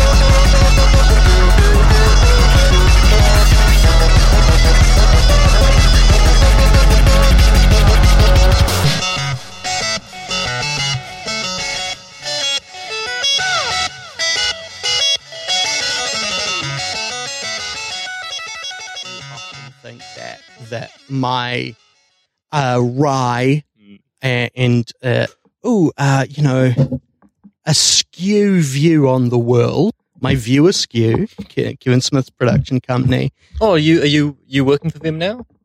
Oh, S- Snoochie, and I cannot stress this enough, Boochies. Yeah, I'm working on.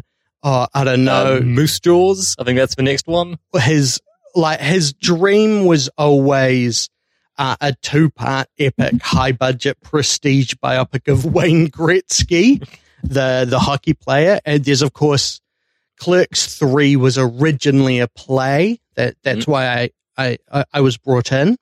Uh, uh, was was to help him with you know how to write a play, Mm. and I was like looking at your previous films. You know how to write a play, so actually I'm going to talk to you about how to write films. And he was like, great. And yeah, he brought me on for yoga hosers. And I was like, okay, I've got a pitch. What if you got your daughter, Johnny Depp's daughter, some cameras, and then released the result? And he was like, what else could there be in there? I'm like, it genuinely doesn't matter. I don't think anyone will know. I don't think people who have seen it will be, won't know what Mm. what yogas are hosing. And he was like, yeah, that's, it, that's, it's pretty dense. That, that's pretty complex. And I go like, okay, okay. You should set up the characters by having them cameo in a film where, uh, then I flipped a coin. I cashed it and it said a podcaster. The other side said weed addict. the two things Kevin Smith is. M- mo- movie crier. Yeah, it is. yeah. Movie crier does sound like he's like, hear ye, hear Yeah, no, ye. he's like the guy in Cinderella. yeah. The, Doc that, that, that guy you love. because he's good. But then I, I uh, then I rolled a dice and said, "Is tra-, and I was like, cool, is transformed." And then I just said, "Think of an," and he was just like, uh, "Walrus," and I was like, "Is transformed into walrus," and he was like, "Hey, they've got a tusk to play the song Tusk," and then over the end credits. Play audio from the podcast episode where I came up with the idea, just like this audio was mm. playing over the credits of Yoga Hosers. Yeah, I, I'm, I'm, I'm, I'm so happy that, that, that your that your work of your skew has gone like as well as it did. Because like when, when, when I went in and pitched Zach and Murray make a sandwich, like he was not interested.